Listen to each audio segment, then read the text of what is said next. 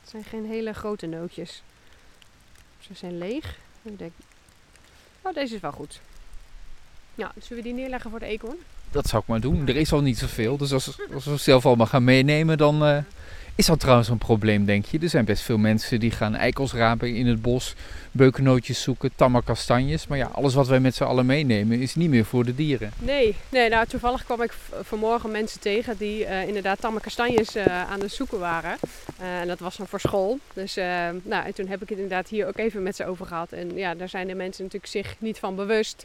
En het is prima om een paar nootjes mee te nemen. Maar laat alsjeblieft zoveel mogelijk liggen. Want ja, dit jaar is er inderdaad al zo weinig. Een uur geleden hoorden wij boomklevertjes. Volgens mij hoor ik ze weer. Ik zie ze nog niet, maar zie jij ze wel? Ja, ze zaten net op die dode eik daar. Oh, hij gaat nu naar deze boom, hier dichterbij. Oh ja. Ja.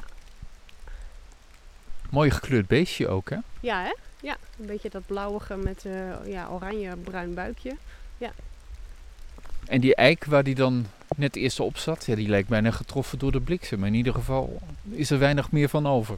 Nee, die is inderdaad afgebroken. Waarschijnlijk had hij een soort plakaksel, als ik het zo zie. Een wig en daar is in de binnenkant iets gaan rotten en die is gewoon uitgescheurd. Ja, en nu zitten er allemaal paddenstoelen in.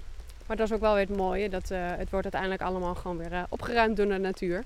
Het is nu ook een fantastische boom voor spechten om gaten in te maken. Nou ja, en als zo'n specht weer een holletje heeft gemaakt, kan dat of voor vleermuizen, maar zelfs ook voor eekhoorns weer heel interessant zijn. Ook de eekhoorn, want ik dacht nu ga je zeggen verder de boommarter, maar de eekhoorn. Ja. Nee, ja, eekhoorns die maken gebruik van nesten, zowel door het hele jaar heen. En ze hebben een nest wat ze als kraamkamer gebruiken. Maar in de winter maken ze ook een nest waar ze veel in verblijven. Die moet natuurlijk ook goed warm zijn.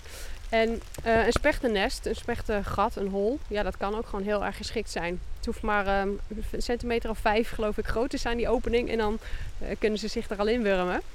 En ja, dat is natuurlijk een ideale plek om 's winters een beetje warm te blijven.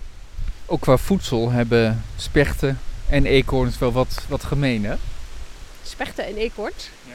Kijk naar de dennenappel in je hand. Ja, die, zeker. Ja. Nee, dat klopt. Ja, de dennenappels die behoren tot zowel het voedsel van spechten als eekhoorns. Alleen, spechten die doen dat natuurlijk op een iets andere manier. Het voedsel openmaken, de appel openmaken dan de eekhoorn. De specht die heeft een snavel, dus ja, die moet die dennenappel ergens in tussen klemmen. Soms doet hij het wel onder zijn poot, maar vaak doet hij het tussen een stuk schors. Dan klemt hij hem vast en dan gaat hij er vervolgens in hakken. Nou ja, de dennenappels die we net vonden op de grond, die zijn, ik noem ze altijd, ze zien er een beetje verfomfaaid uit. Ze zijn helemaal, heel vaak aangepikt. Ja. Maar wanneer het een dennenappel is waar een eekhoorn aan geknabbeld heeft, ja, die knabbelt gewoon alle schubben eraf. En de zaadjes eet hij natuurlijk dan op. Maar dan krijg je een hele mooie kale spil. Ik zit dan te denken aan die specht. Wat een moeite moet hij doen om een paar van die zaadjes er maar uit te krijgen. Ja, daar hebben wij het maar heel mooi makkelijk met al ons eten wat we zo even uit de supermarkt kunnen halen. Maar ja, zo'n specht moet behoorlijk wat moeite doen om inderdaad al die zaadjes helemaal eruit te pikken. Ja.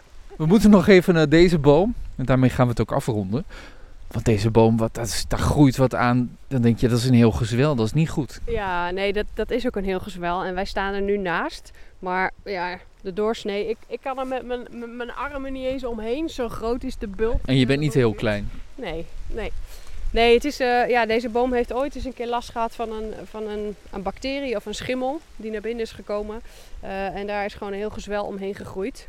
Ja, wat bomen en andere planten ook vaak doen, is dat ze iets buiten het systeem willen houden. En ja, daar gaat gewoon van alles, een weefsel groeien. En dit is wel een beetje ongecontroleerd. Dus daar gebeurt ook iets intern met die celdeling. Maar als je verder naar die boom kijkt, ja, die ziet er nog heel erg gezond uit. Ja, bizar. Ja. Een hele grote gezonde boom met een enorm gezwel aan de voorkant. Ja. Nou ja, het is wel heel kunstig. En als ik er zo naar kijk, lijkt het alsof de boom er ook niet heel erg veel onder te lijden heeft. Natuurlijk heeft hij er een keer wat te lijden van gehad, maar hij ziet er nu verder nog best gezond uit. Ja. Eigenlijk heeft hij gewoon een enorme bos hout voor de deur. Ja, zo kun je het ook bekijken. Ja, dat is het dan maar. Maar nog steeds een prachtige boom.